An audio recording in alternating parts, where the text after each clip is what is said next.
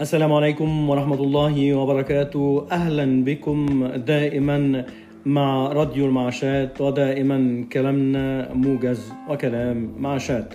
من أعمق العبارات التي قرأتها يموت الفأر في مصيدة الفئران لأنه لا يفهم لماذا الجبن مجاني. لا تغضب إذا البالون انفجر في وجهك فأنت من نفخه وأعطاه أكثر من حجمه. لا تسعى لكسب أحد. اكسب المال وسيأتي الجميع. وإلى لقاء مع كلام مع شات